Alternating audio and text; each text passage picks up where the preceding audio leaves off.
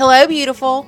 Welcome to the Pineapple Principle Podcast. I'm Sherry Steele, your host, and I'm so happy you're joining us. I want to help mentor you to be all Christ has created you to be standing firm, suited up in your armor, owning your identity in Christ, or as I say, owning your crown and loving like Jesus. If what you hear encourages, uplifts, and makes you want to dig deeper into your relationship with Jesus, make sure to hit that subscribe button where you listen to podcasts. And for more encouragement, follow us on Instagram at Pineapple Principle. Now for today's show. Hey, this is Sherry with the Pineapple Principle Podcast, and I am so excited that you are joining us today for this new episode. You know, I did a book review a couple weeks ago um, on Louis Giglio's new book, Don't Let the Enemy Have a Seat at Your Table. I talked about how I love to read, and reading has always been a passion of mine. And so I wanted to do one more book review before um, season three was over, just because we're going into the holiday season. You guys will be out of school, you'll have a little bit more downtime, and maybe this is another book that you can ask for for Christmas and um, just spend some time reading over the holidays and just enjoy just having a little bit enjoyment in a good book. And um, this book today is called um, The Horses of Second Wind Farm. And it's called Their Lives and Our Lessons. And it's by um, Diane Moshera. I think I'm saying that right. I hope, Diane, I am saying that right. Um, I do not know her personally.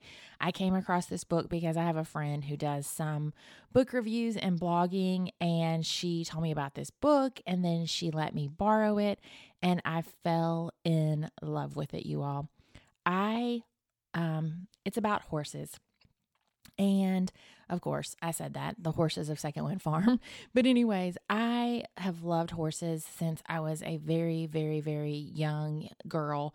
I'm talking like toddler age. Um, my dad used to ride and show horses, and I loved them. I would got on a horse before I got on a bike as a kid. My dad put me on a horse, which totally freaked out my mom because she is um, was scared of horses um, back then.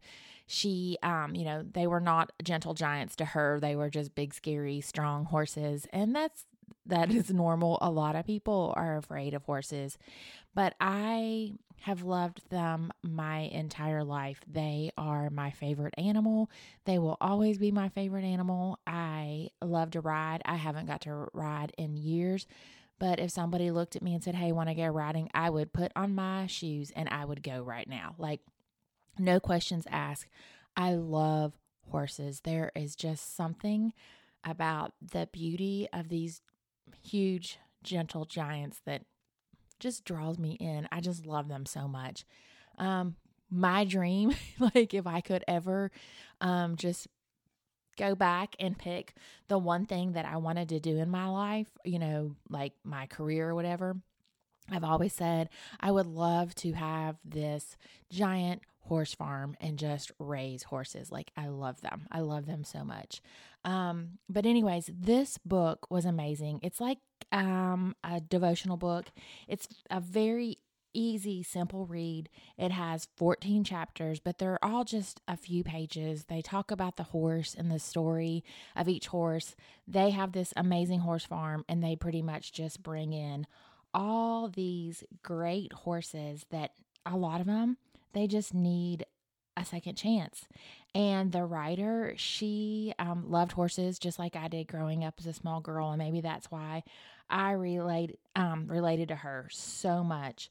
Um, but she does such an amazing job of taking these horses' stories and reminding us how our God is a big God and He is not too big that he doesn't see the little things or the small things that we care about and how and she talks about how much he loves us and he brings us hope and I don't want to give too much away of this book but it was amazing. I will tell you that um a few of my favorites were um, chapter 9, which was a horse called Pete, and chapter 12, um, a horse called 45.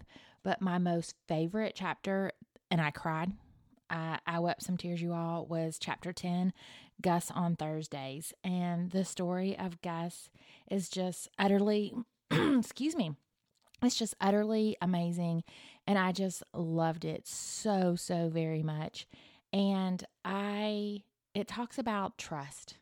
And she had to teach Gus to trust again um, because he was hurt so deeply. And I love how she shared Psalms 91 1 through 2. Whoever dwells in the shelter of the Most High will rest in the shadows of the Almighty. I will say of the Lord, He is my refuge, my fortress, my God in whom I trust. So, if you're looking for a good read and you love horses, even if you don't love horses, this book I'm so super excited about it. And I hope you will go out and um, find the horses of the Second Wind Farm. I will definitely put the link on how to purchase it in the show notes today so you can grab it right there. And I am super excited because we have Advent coming up over the next four weeks. And I hope you will join us as we talk about the hope of Jesus and what he brings when he came to this world for us. So, you guys have a great day.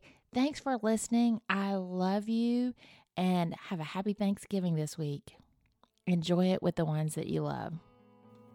We hope today's show encouraged you and gave you a few aha moments and have you digging deeper into your relationship with Jesus. Make sure to check out the show notes for any scriptures or books we mention. And thanks so much for listening. We have a new podcast every Tuesday, so make sure you hit that subscribe button so you never miss an episode. And if you're loving the podcast, please leave us a review where you listen to this podcast such as Spotify or Apple Podcasts, just to name a couple. Let others know what you're getting out of it. And please connect with us on Instagram at Pineapple Principle. We'd love to hear from you. Or send us a message at our website, pineappleprinciple.org. Come back next Tuesday as we keep digging deeper, and always remember to keep your armor on, own your crown, and love like Jesus.